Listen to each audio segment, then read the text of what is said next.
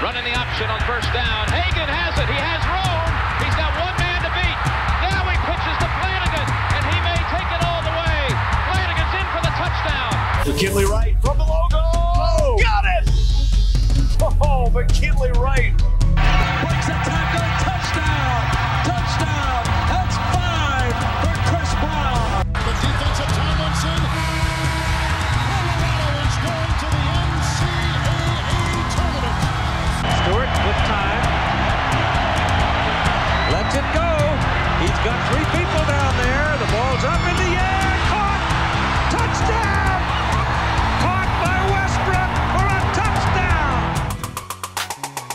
They like my Colorado swag. Cause when I'm in that flag, I don't really, I don't really know just how to act. And when I'm in it go, you know I'm acting bad. Holly get a bus with my Colorado swag. My Colorado swag. Welcome into the DNVR Buffs podcast presented by Green Mountain Dental Group. I'm Henry Chisholm, and uh, a lot more went on yesterday. I think when we left off, let's see, we didn't know that Wyoming's game was going to be canceled. That was now canceled.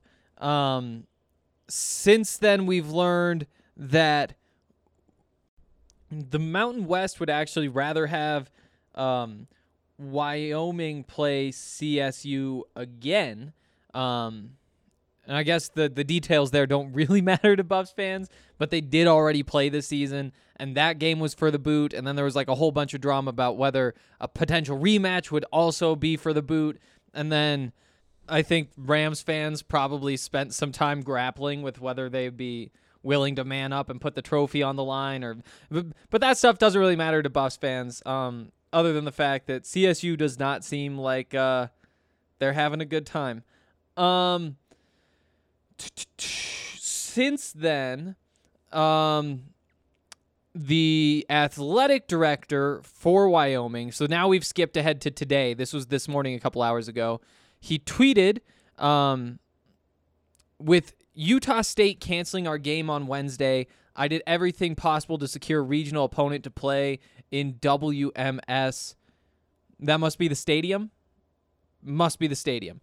Um, I wanted our players to have a chance to compete. They deserve it. Um, they wanted them to have a chance to compete. One exclamation point. They deserve it. Two exclamation points. Um, unfortunately, nobody wanted to play. I'm frustrated and disappointed. I appreciate our players' focus on staying healthy and beg them to stay focused while preparing to play again. Hashtag we just want to play. It's always kind of a weird thing. Like, like I understand the whole like recruit wants to get onto his notes app and like type out a note and then screenshot that and then put that on Twitter.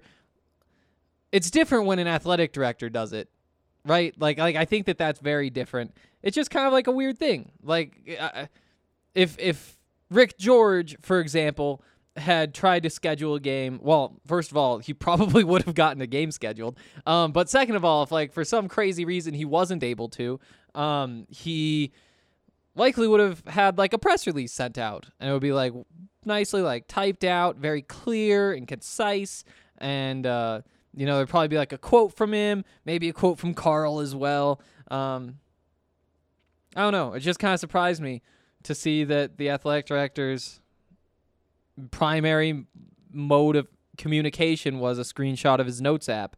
Um, when he likely pays a lot of money to do communicating for him. Doesn't really matter and probably shouldn't have spent that much time on it. But as of now, we don't really know what's up except that the Pac 12 did approve non conference games. It, it's it's really late in the week though, and so I'm not really sure who you could schedule at this point. But you you, you know the, the the thing is if Colorado had found an opponent 2 days ago, they wouldn't have announced it until today anyway, most likely, because I think the Pac 12 would really want Colorado to wait to see if there is a Pac 12 opponent. And so I don't think that there would have been an announcement until Thursday or Friday anyway. Um, and that's just my take. Um, and so while it is getting kind of late to schedule a, a new game, m- more than that, it's just a really it's it's really late in the week to be figuring out who you could schedule a game against. Like I, I'm kind of hoping that at some point in the last couple of days, Rick George was talking to some athletic director who he thinks would be like a good match for this weekend or represents a school that would be a good match for this weekend. And, and he said, like, hey, here's what's up. Let's be ready for this and, and let's pull the trigger on Thursday or Friday as soon as the Pac 12 says that we've waited long enough to make sure that everybody in the Pac 12 who's healthy gets a chance to play. Um, and, and those irons could be in the fire. I haven't heard anything about that. I don't believe. Um, we we did hear that Colorado State is very focused on um, Air Force, and I think they they even put out a statement today that included like we're we're really locked into our rivalry game that's next week on a short week, and it's like well it's not it's not really on a short week. It's actually on a very long week. Um, if you scheduled a game, if you did schedule a game, then yes, next Thursday would be a short week.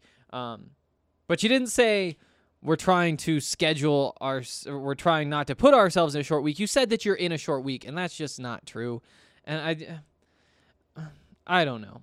It's not like these are like lies or like really like manipulating people or anything. It doesn't really matter. But it's the kind of stuff that just kind of bugs me where it's like, okay, you guys are going to call this a short week when you literally have a week and a half off. What you're really doing is saying we don't want to be on a short week.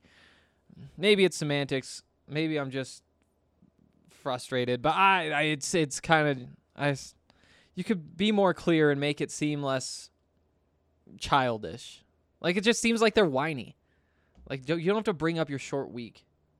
Okay. Um Oh, so I think that that's where we are right now. Pac-12 has approved non-conference games, although it is late in the week. As of noon on Thursday, there haven't been any other Pac-12 cancellations. I haven't even seen any rumors of any cancellations. Like it's not even like you're saying, "Hey, uh, let's say uh, Washington seems like they might have a couple of guys who are sick. There might be something around the corner. We'll see what the contract. No, there's there's nothing going on. Um, and again, th- th- this is how it works though. Is that it's just all of a sudden one team one day isn't capable of playing, and that happened to the Pac-12. I think on Thursday and Friday last week. It was either Thursday and Friday or Wednesday and Friday, and so we're certainly not out of the thick of it yet, but the clock is certainly ticking. Um, so there's our update on if Colorado will play this week. Um, if any news comes in while we're talking, um, obviously we'll cover that too. But yeah, as it stands now, that's what we're looking at.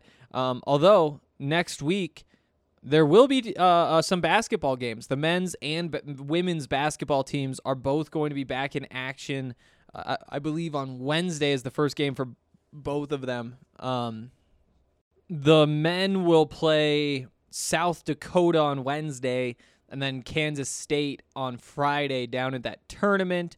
Um, where is that tournament? I'm blanking on it. Bramlage Coliseum. That doesn't help. Oh, it's in Kansas. Okay. Um, that's the K State Arena. And then uh, the women's team will play Western State on Wednesday and then Air Force on Saturday. Uh, we're going to be talking about the women's basketball team just a little bit tomorrow. Uh, just get everybody kind of previewed for the season because they're in an interesting place, having not made the tournament in quite a while, um, but having a bunch of youth uh, that is now one more year experienced after putting together a pretty exciting season last year. You know, you you can't say it was like an overly successful season because they wound up I think it was one win short or two wins short of uh, the uh, of March Madness. I think they would have gone to the uh, is it the WNIT is what they call it? I can't remember. Um, but they were right on that verge and they bring back just about everybody and you can go back and find those wins pretty easily. I think when Stanford was ranked fourth in the country, Colorado went out to Palo Alto and th- they played a great game. And then Stanford hit a buzzer beater, not from center court, but from two steps inside center court um, to, to give them the win. And that was brutal. But it just seemed like every time the Buffs turned the corner, um, their. Uh, there was something really disappointing happening, like just late in games. Um, because again, like when, when you're playing in the Pac-12, most of the conference is in the top 25. Um, and it, typically, I wonder if we have the women's preseason rankings. Um, just because I'm curious, but it seems like for the most part, usually they're half half of the top 10 as well. Um, okay, I just pulled these up. So this is from October 13th. Um, oh, and they spaced everything out. So let's see. You've got Stanford at number three. You've got Arizona at number seven. Oregon number nine. Um, oh, and they only went top ten, but it just kind of keeps going from there. Um, there's there's so much going on with Pac-12 basketball. Obviously, last year Sabrina Ionescu uh, was at her peak, um, but the Buffs I think they, they had a tight game against everybody except Oregon. And by tight game, I mean one or two possessions. And, and most of them were one possession. There were a bunch of heartbreakers in there. Um, so it's going to be fun to follow along. You know, there's no guarantee that they take a step this season. Um, but you could see how this could be a, a, kind of like a defining year, like a little pivot point, like them finally making it to the next level and uh, we're gonna have a couple of uh, them on the podcast tomorrow for a bit to talk about the season, which should be a bunch of fun. Uh, so be ready for that. Um, yeah, I think that's pretty much all of like the news and notes type stuff to, that I wanted to get through. But um, let's talk about Green Mountain Dental Group. Green Mountain Dental is an incredible dentistry. It's 15 minutes away from downtown Denver, super conveniently located in Lakewood. Uh, it's family owned. Uh, they're huge Colorado sports fans. Uh, it's just like the, the kind of business that we want to be supporting during these times. Plus, they do really great work, and so you probably don't even need to think about that first part, and you'd still decide to go there. Um, and if those two things weren't enough, then the free Sonicare toothbrush that you can get when you schedule a cleaning, X-ray, and exam should seal the deal. Get out to Green Mountain Dental Group. They do great work and uh, they support a whole bunch of things that we support. So why not? Okay. Um so um yesterday's podcast was done before the media availability. So we actually have 2 days of media notes to get through. And we've got about 30 minutes to knock these out. So, um starting with yesterday when we heard from Karl Dorrell. Um, kind of the same stuff that we've been hearing. Um, because there's no game on the schedule this week, they're really like looking at themselves and doing self scouting and trying to figure out what they can do better. Um, there's the official tweet about the non conference game, so that's cool. Oh, subject to certain parameters. I should pause this and see what the parameters are. That sounds important. All right, uh, back now. Um, the parameters are um, okay. There are three. One, all Pac 12 testing and related protocols must be adhered to by the non conference opponent. Uh, number two, the non conference game will in all cases be a home game for the Pac 12 team, broadcast by a Pac 12 television partner.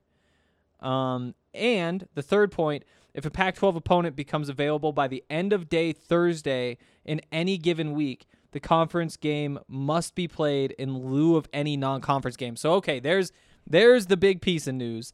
Um, so we kind of figured we talked about this yesterday. Um, it didn't seem like the Pac-12 would let CU go up to CSU um, because of this stuff. That seems to be the case because of the rule that it has to be a home game for the Pac 12 team and broadcast by a Pac 12 television partner. That's also important because the conference makes about $5 million per game, um, which is then distributed amongst the 12 members.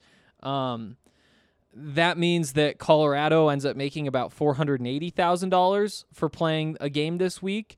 Um, but you would have to pay some of that money to your opponent and that's where things would get kind of sticky, I would expect.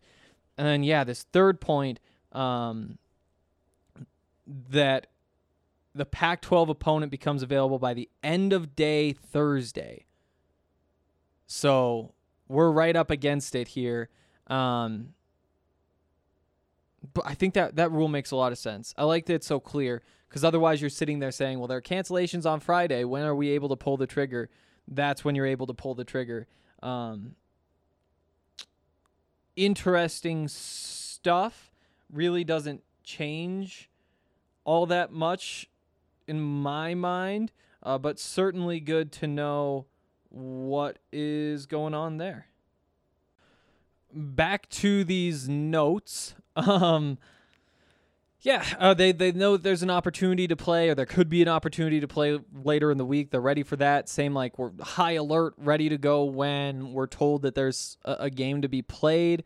Um, you know, there there wouldn't be a lot of time to work on game planning. That's something that Tyson Summers talked about today, uh, saying that you know it, it would be a challenge, but all we want is to be able to play, and if that means that we're we're up all night for a couple of nights and we have to drink a bunch of coffee to get a game plan installed, then that's what we're going to do to get a game plan installed, and we're going to go play, and we're going to do our best to win. Um, you know, it's the it's the right attitude for sure.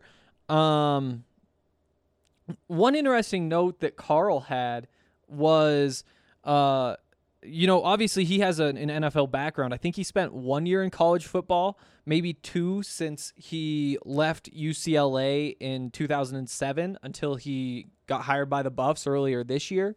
Um, he was asked, Have you ever been in a situation like this where you have this short of notice?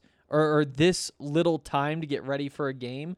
And he said, yes. In the NFL, it happens whenever you have a Sunday night to Thursday night transition. So you play Sunday night football and then you're on Thursday night football. And honestly, I, I would guess that most Sunday afternoon games would be pretty similar. Um, but you really have uh, two days to prepare. Um, and he says they would feel pretty similar to that.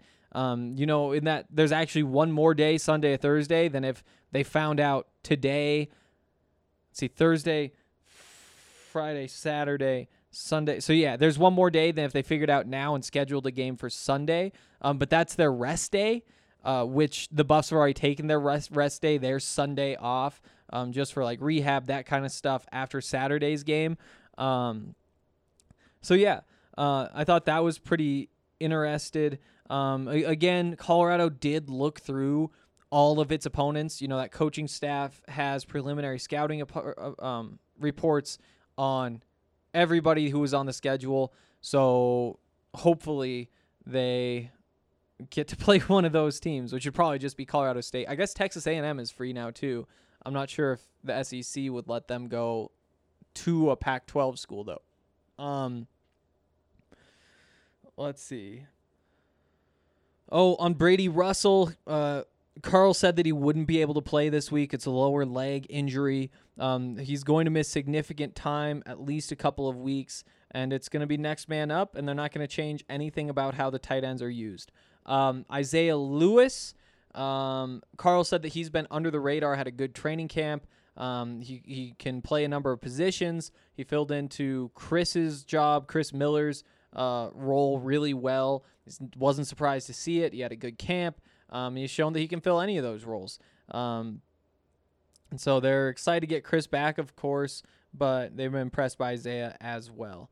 Um, on the defense, giving up points. Um, because you you look at this defense and you're like, wow, they've been incredible, and then you look at the numbers and it's like, well, really, they've been the second worst by scoring in the Pac-12. And I actually have some thoughts on that too. Um, but what Karl said was he saw great improvement in the defense from week one to week two. Uh, there weren't as many big plays. There's still things to work on, and there's youth in the secondary, but that youth is getting extra work this week, which should only help them going forward. Um, he likes how the defensive front is playing. They're stout against the run game. He said the defense is trending up. They're getting more familiar with what the players can do as a coaching staff. And that means that it's easier to tailor the defense to your personnel's strengths and uh, that applies to the offense as well. That's something that they feel like they're getting better at, um, and that the game would have been very different this week if they could have made plays on the ball. Um, a couple of my thoughts from that though. Um, you know, it is true that there weren't as many big plays in week two. But at the same time, in week one, you were playing a big play offense, and in week two, you're playing more of like a consistent pro style type of offense. Pro style is meaning less and less every year because the pros are doing some crazy stuff now too. But you know, a more conservative offense that isn't going after big plays. Whereas UCLA, with DTR, with with everybody that they have there, they're just hunting those big plays. And so yeah, there were fewer big plays in week two. How much of that was the defense? How much of that was the opponent? I'm not sure. Um, we're still early in the season though, and we're gonna find out.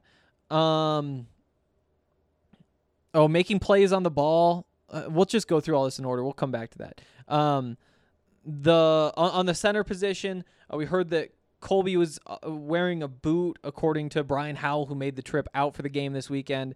Uh, Josh Jynes didn't make the trip out, um, but Karl said that they should have some depth back next week with at least one of those guys um, coming back. He also said that Carson Lee uh, has been banged up and he would be back next week.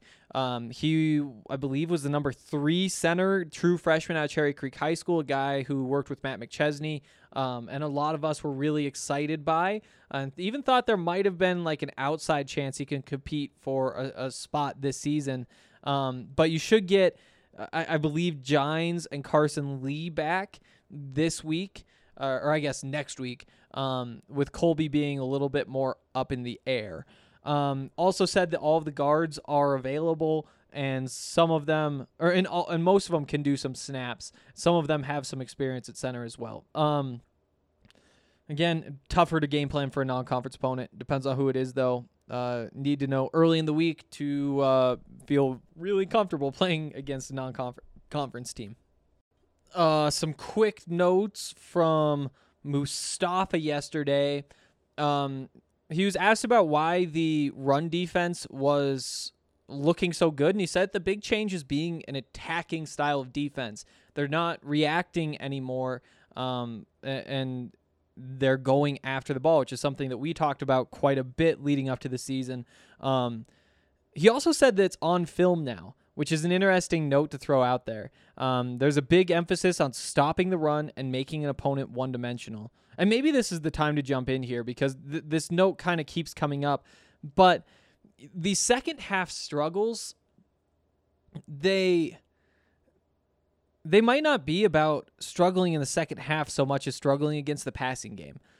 Um, and uh, I am a little bit concerned if I'm being honest. Like like you see teams come out and try to have a balanced offense against the Buffs and the Buffs totally shut down the run game, meaning that if if by being balanced you mean okay, we're gonna we're gonna run on first down and then take it from there. Then all of a sudden you might be looking at a second and nine or even like a second and twelve, and and that makes those passing downs a little bit tougher. It puts you in a situation where if if the defense can make a play, you know, get some pressure, force an incompletion, get to third and long, then you're in a good situation. Then you're into your oh, full blitz packages, like you can pull out anything you want, and and you're feeling a lot more comfortable. Um, sometimes by being balanced, you know that means they want to run on first and second down, and, and and if that's the case, and you get a couple of good run defenses, then all of a sudden it's third and six, and you're putting himself in good situations. But no matter how you try to like script what that balance looks like, you can tell that the Buffs are taking away the run game and forcing teams to be one dimensional, like Mustafa said. But once they do become one dimensional, it's typically in the second half. They aren't they aren't providing quite enough resistance. And you know, they, they aren't far off they've they've been able to stay ahead and keep typically two score leads all through the entire second half uh, up until in that second game there was that very final possession when Stanford got the ball back with 80 yards to go with or maybe even more than that with 10 seconds on the clock and no timeouts. Outside of that they haven't had the ball within one score of the buffs in the second half in two games. So it's not like they've blown leads the leads have just gotten smaller. They've still never blown an entire lead. That means giving up your lead. They have not done that. Um, and I think that that's an important distinction. And and as we kind of keep going through the season, we're we're going to learn whether this has been just played very well by the coaching staff, you know, doing the math and saying, you know what, if we just run the ball, even if they're expecting us to run the ball, we might not be able to to keep the ball as long as we'd like, but just keeping the clock going when we're up three scores with eight minutes left, that's going to be enough that as long as we don't just get absolutely torched defensively, as long as we aren't giving up one or two play touchdowns, we're going to be just fine because so far that's what it's looked like. And, and it could be that that wasn't the plan at all, um, that they're saying, oh no, we really need to get some points. And it all just kind of worked out that way that situation is is one of the things that if you're a Buffs fan right now saying, do we believe that this team is this good? That's what you look at. You, you, that right there, as well as what we were talking about earlier um, with the big plays. You know, were the big plays down this week because the defense cut them down or because Stanford just can't produce as many big plays as UCLA does? We're gonna need to see this trend keep going before, at least before I'm willing to totally buy it. Um, but these are the kind of questions. It's it's the big plays. It's the the pass defense, which again, this was this was noted by Tyson Summers today. You know those scoring drives that Stanford had. You know those were 13 and 15 yard drives. Those are some long drives. You know, and he said during those drives we had the ball hit the hands of one of our players four times. You know, at the very least, one of those drives should have ended. Just being realistic here. Like, one of those drives should have ended. I mean, there was one play where it, the ball hit two defenders in the hands in the end zone. And think about how much that changed the game. Then all of a sudden, there Stanford has no shot at all instead of having a very slim outside shot. You know, it's it's kind of crazy in some ways watching the Broncos and the Buffs, and I guess it wasn't quite the same for the Broncos this week, but but, but before this week, the Broncos had had a couple of weeks in a row where they were basically blown out. It looked like the game was over at halftime. And then in the second half, they tear it up, and in one case, gave themselves the ball with uh, let's see, I, believe 80, no, I was 75 yards to go um, with 40 seconds and no timeouts. You know, almost the same situation that Stanford found itself in. And and when you're a Broncos fan, uh, because I, I spend a lot of time hearing from Broncos fans and Buffs fans, to Broncos fans, they're saying, oh, this game was over. We never had a chance. Like, this is so awful. Like, we need to be benching this and blowing everything up. Uh, you know, that kind of stuff, saying this wasn't even competitive. But then the day before on Saturdays, you, you see the Buffs do the exact opposite. They're playing like the Broncos' opponent's role, and, and they're the ones who take this massive halftime lead, and then they let it slowly get chipped away throughout the course of the second half. And Buffs fans are like, "Hey, that that's not supposed." To, and, and I think that it, it is easy to be just overly critical in those situations. Um, on both sides, but you know, the the truth is at this point we're still just learning. Honestly, Buffs and Broncos, what is going on here? And, and we don't need to dig into what's going on with the Broncos or what could be because there's a separate podcast for that. Uh, but in terms of the Buffs, what we know is they're going to be able to stop the run. I don't think there's a team in the country that will be able to consistently run the ball against the Colorado Buffaloes. Throwing the ball, they need to get better. How much better they need to get from where they are right now, that's the big question. Because if you if you want to, you can look back at last week, like I said, and just say, hey, we should have had a bunch of interceptions. And you know the way the numbers work, you can't say we get we should have had all five because some of them were like on the same drive as another one that you would have had previously. But when you look at what they made Stanford do at the end of games, like it's not like they were giving up those quick store, scores. They forced them to take time off the clock. They they kept the top on the defense. They weren't allowing massive gains, and they were getting their hands on the football repeatedly. They just couldn't make a play. Now, all that really matters at the end of the day is the wins and losses. But if you had to pick a second thing that matters, you you might say like, "Huh, what does the score look like?" And if you look at the score, it was too close Colorado is probably too much better than Stanford or too much better than UCLA to have been in games that had those sorts of scores. Probably.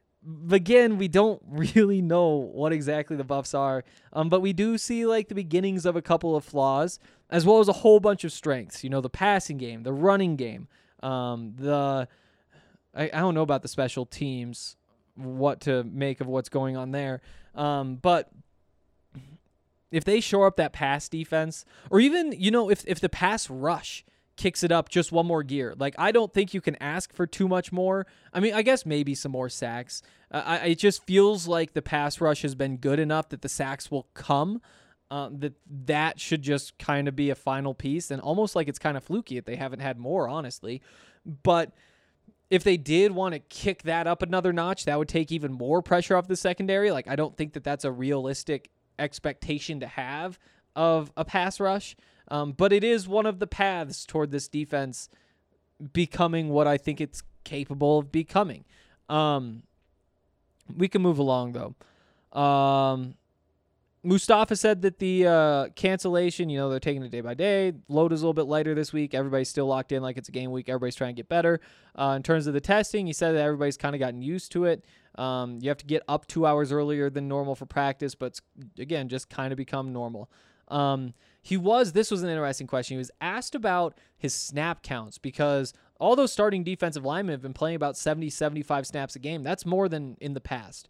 Um, he says that yeah, it's tough on the body, but if you're taking care of it, you're going to be okay. Uh, he said the world class athletes, and that's how they're going to treat their bodies, and that's what they're going to expect of their bodies. Uh, it's not a hassle to be out there that much, um, although it is nice to keep developing the twos because the better they get, the easier it'll become for the starters. Um, they'll get to take a couple snaps off, and, and he did end by saying this. Um, th- taking this many snaps might take more of a toll on the starting defensive lineman in a couple of weeks. You know, he says that's when he thinks they might start to feel a little bit more. Um, yeah. Um, he also said, you know, that's been this push. You know, Chris Wilson says like practice reps should look like game reps, and, and that's why they've had such success um, developing the reserves is because that's how they treat everything. And then Mustafa added, you know, without fans at the games, games kind of feel like practices in a way too. Um, Isaiah Lewis was the final person we heard from yesterday. He said that the attention to detail is the difference um, between the defense this year and last year on offense, defense, and special teams. Um, with Brett Maxie, he says that he's been great. You know, talking with Tyson Summers last year when he was a safeties coach, uh, he he was great as well. Um, they want everybody to be on the same page, and that they he feels like the coaching staff as a whole is uh, taking a step forward this year. Um, let's see. He says that he likes playing all three positions, whether it's a star, strong safety, free safety. A star is new for him. Um, strong safety, free safety are just as fun though. Um, they're all pretty much equal. He said that uh, he he was pretty close with Sam. He still is really close with Sam uh, Noyer, and that he said it was it was like kind of funny last year when Sam joined the safeties room, but also like really serious because they realized like he had to be on the field and it was kind of like a strange situation. Um, statement from Rick George. We are waiting out the day to make sure the other five Pac 12 games that are scheduled will go forth with no COVID issues and that we would not be matched in a conference game. That being said, even though the conference has approved non conference opponents, if one can be found that satisfies the testing protocols that Pac 12 has in place for its members. We will not play a non conference opponent this weekend. However, in the future, if a similar instance arises, it would give us more time to prepare. But for now, we want to concentrate on game preparations for the USC game next Saturday in Los Angeles. So there you have it. Won't be a non conference game for Colorado this week, but um, still time to see another Pac 12 game get canceled. Again, I, I feel like I don't want to root for that as badly as I want the Buffs to play. Like, you don't root for the virus in a pandemic. You just don't do it. Um, but we'll see how that goes. And uh, I've pretty much given all my thoughts on all of that up to this point. So might as well just get back to Isaiah Lewis. Um, let's see. Uh, the dropped interceptions, he said, we're in the right pos- position. It just comes down to finishing. We have to want to make the play. And, you know, this is something we've heard repeatedly. We're doing ball drills daily. And we've heard that from Isaiah, heard that from Tyson Summers, from Karl Dorrell, from, um, oh, uh, from Derrion Rakestraw. I think there were more this week, too. I think every defensive player we've talked to has said, and even coach who oversees the defense, whether that means Tyson Summers or Karl Dorrell, who oversees everybody. Uh, I I think that the days of the Colorado Buffaloes dropping interceptions may be behind them. I think that there has probably been enough talk this week about how the narrative has changed because of those dropped interceptions. Because if you make those picks, that totally changes how the secondary grades out. You know, not allowing the big plays. Say say you know what, there were the two long scoring drives and on those two drives, if instead of letting them get down the field and score, you get an interception, then you look at the box score after the game, take 14 points off the board and the Buffs win 35 18 and have a couple of picks, not giving up big plays the secondary is being praised. And again, you got to see it before you can say, well, they were so close. It could have been that way. There was some fluky stuff. No, maybe they all can't catch and it wasn't fluky. That would surprise me, especially after this week when I think they legitimately may be spending half of practice just trying to catch footballs. That, in theory, should be solved. Um, on terms of the PBUs, um, Isaiah said the biggest emphasis is getting the ball. They like pass breakups, they want interceptions, and that's what they're out there to do is get interceptions. Um, hopefully, we'll see just a little bit more than that, or more of that, not more than that. Um, real quick before we get into some notes and some of my thoughts from today, uh, let's give a quick shout out to DraftKings Sportsbook week 10 of football is in the books, and now it's time to review the tape and get ready for week 11. There's no better place to get in on all of the action than with DraftKings Sportsbook, America's top rated sportsbook app. To add to the excitement of week 11, DraftKings Sportsbook is bringing back their can't miss offer.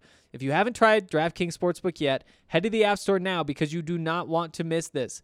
DraftKings Sportsbook is giving all new users the chance to earn a sign up bonus up to $1,000 when signing up using promo code DNVR. DraftKings Sportsbook has endless ways for you to bet, from live betting to betting on your favorite players. They do it all. Don't worry if football isn't for you. DraftKings is giving all MMA fans who sign up now the chance to triple their winnings for any bet placed on UFC 255. DraftKings is safe, reliable, and secure, making it easy for you to deposit and withdraw your money at your convenience. So download the top-rated DraftKings Sportsbook app now and use promo code DNVR when you sign up and get up to one thousand dollars. That's code DNVR to get a deposit bonus of up to one thousand dollars for a limited time only at DraftKings Sportsbook. Must be 21 or older. Colorado only. Bonus comprised of a first deposit bonus and a first bet. Oh no, just a first deposit bonus. That was the old read that had first bet match. Uh, deposit bonus requires 25 times playthrough. Restrictions do apply. See DraftKings.com slash sportsbook for details. Gambling problem? Call 1-800-522-4700. Also, you may have heard us mention that there are some big things happening in the Colorado rugby space, and now we can spill all of the details. DNVR is now covering all things rugby in Colorado and the United States. Reporter Colton Strickler is keeping you up to date on all things American rugby with the DNVR Rugby podcast. And you can find his written rugby content right on our site with the rest of our coverage. It was just announced that Infinity Park in Glendale will be the new official training center for the men's and women's USA Eagles 15s teams. That means that Colorado is the place to be for rugby in the United States. So make sure you're keeping up to speed with us and with Colton on the DNVR Rugby podcast. Uh, this is the perfect time to learn the game of rugby. Our guy Colton is doing basic 101 pods to break down the game for you, and they are incredible. Colton also brings you exclusive one on one interviews with some of the biggest names in American rugby. Remember, supporting our partners is supporting us, so download the DNVR Rugby podcast and follow along at DNVR Rugby on Twitter. All right, uh, let's fly through the notes from today. Um, starting with Tyson Summers. Uh, Tyson Summers, the defensive coordinator, uh, said that they've been playing well in the first half and they have to be better in the second half. Uh, they need a better rush overall. Um, mentioned, like I said, the 15 13 play drives, and they dropped five turnovers on those drives. Um, he added, like I mentioned, that they're going to be doing ball drills every day, um, and that he really thinks that they should be able to play their zone and make plays on the ball. Uh, they're still getting ready to do that. Um, also, he said that like when they're playing well, you know, he, what he said is that's as good of a first half defense as anybody in the country. Which, you know, I said it's basically like as good of a run defense as anybody in the country. I think, as I mentioned earlier, it might be kind of the same thing. I think that teams might just start throwing the ball against Colorado. And if Colorado's next game is against USC, you can almost guarantee it. Uh, that'll be a. Uh, a, an interesting game. We're gonna learn a lot about the Buffs, and you know that that may end up being the Pac-12 title game with how things sit right now. Um, I'm not sure how exactly they'll decide the standings, but if if you were to look right now at the Pac-12 South, you have Colorado and USC both at two and zero. You have UCLA at one and one. Uh, you have Utah, Arizona, or I guess you have Arizona, Arizona State 0 and 1. 0 and 1. Utah hasn't played a game. So, I mean, if you do beat Utah, then you're 3 and 0 with two games to play.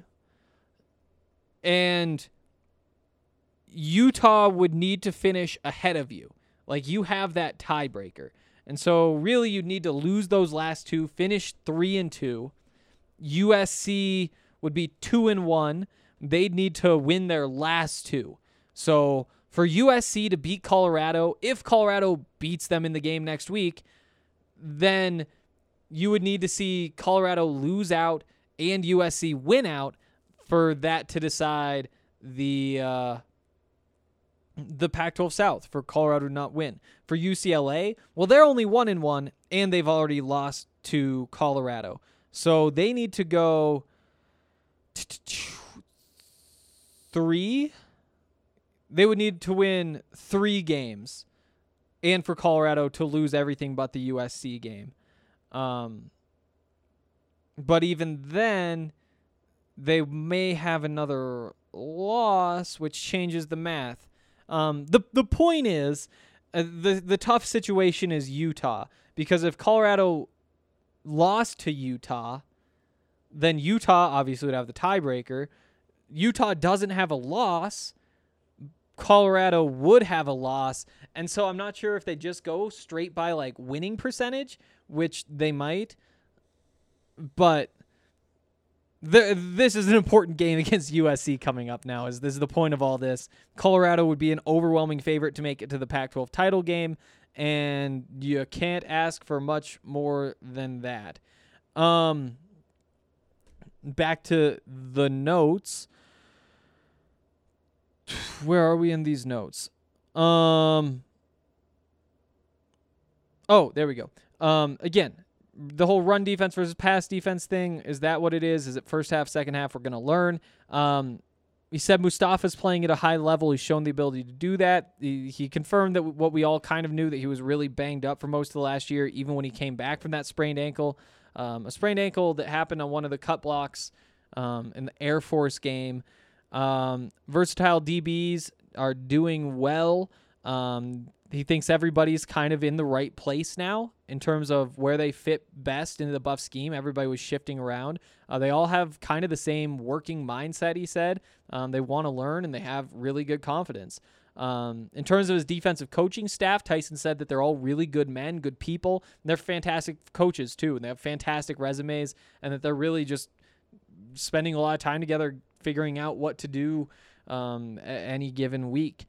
Um, they want to play this week, um, but their challenges, in the same way that there are challenges every week, um, they would be really excited about it. Again, there'd be long nights, a lot of coffee, but uh, they want to play soon, and they'll be ready for they'll be ready however, whoever, whenever we play next, is what he said.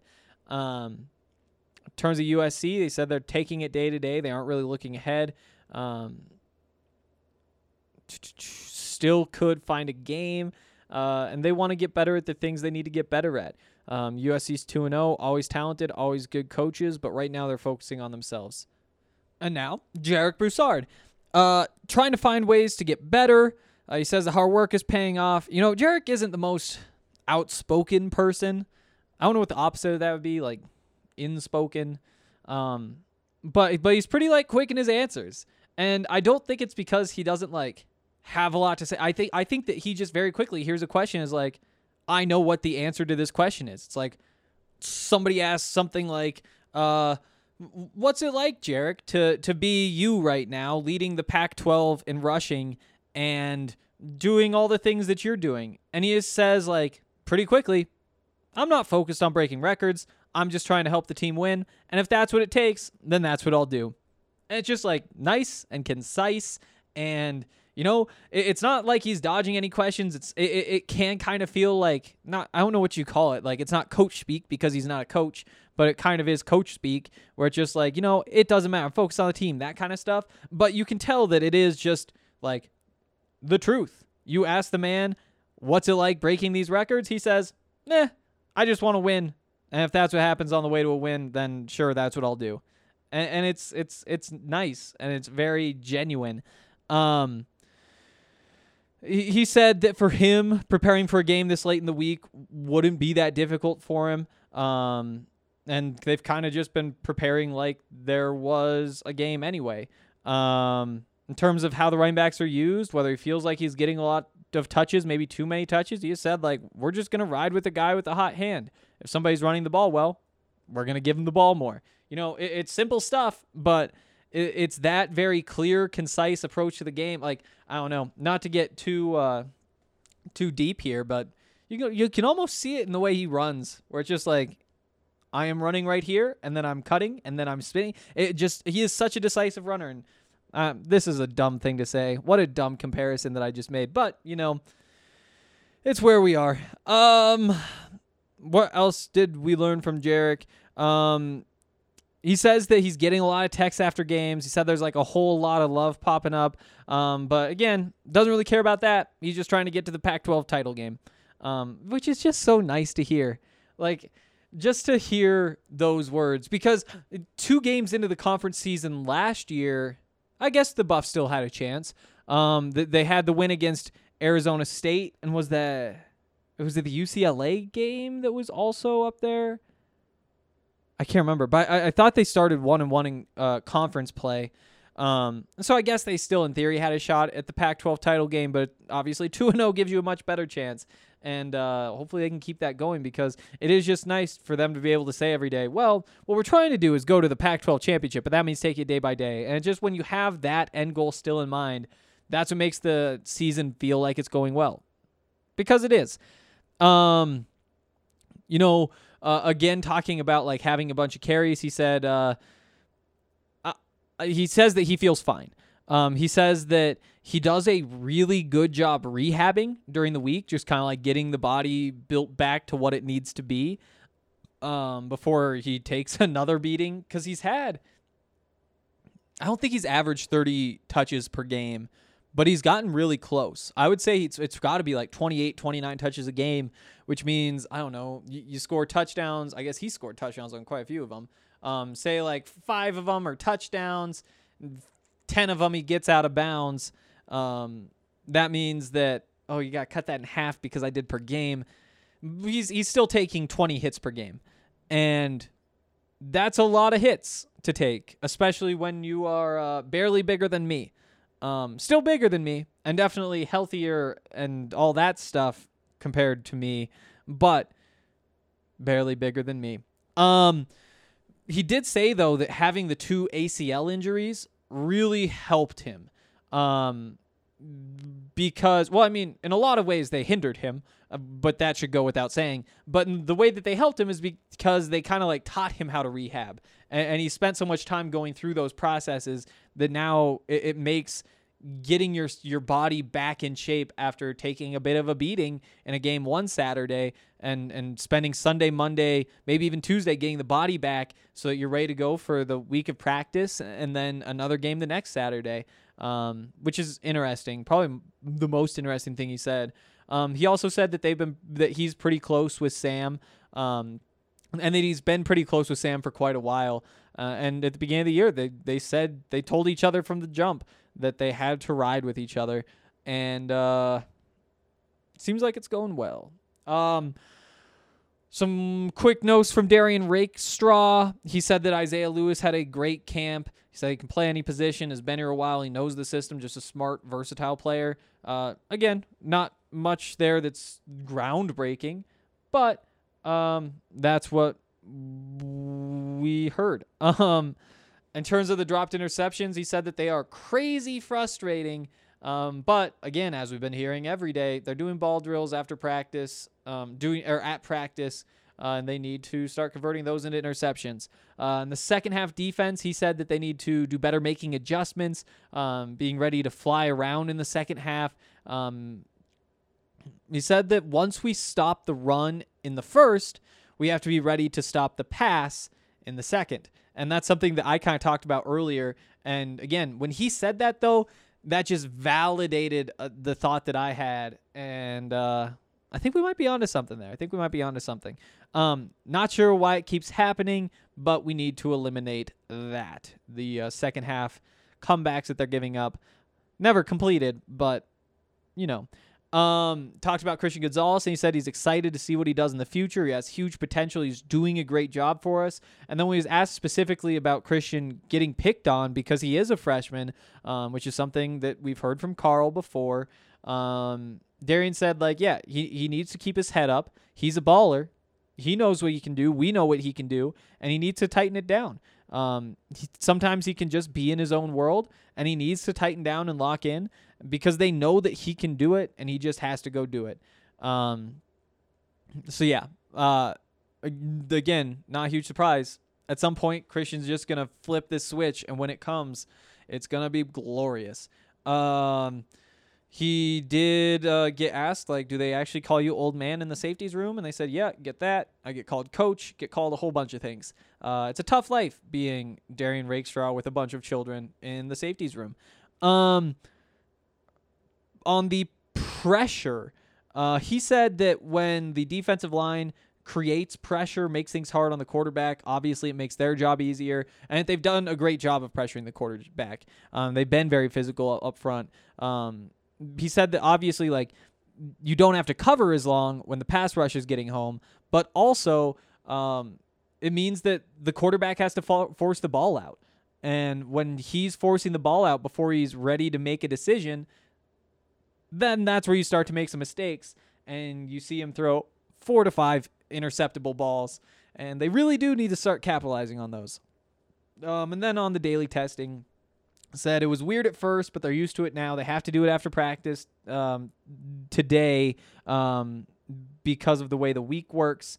Um, but he does feel like they're like moving through the testing quickly, but they're just kind of like used to it at this point. They're, some people have to show up two hours early. Um, I think that's all the information we have like I mentioned earlier, we're going to be talking some women's basketball tomorrow. Um, we'll throw in some football talk and break down an opponent if there is an opponent. Um, but yeah, with no game, it's starting to look like this week. Uh, this is going to be a lot of fun to hear from Annika Jank and uh, Aubrey Knight. So I'm excited about that, and I hope you are too. And I will see you then.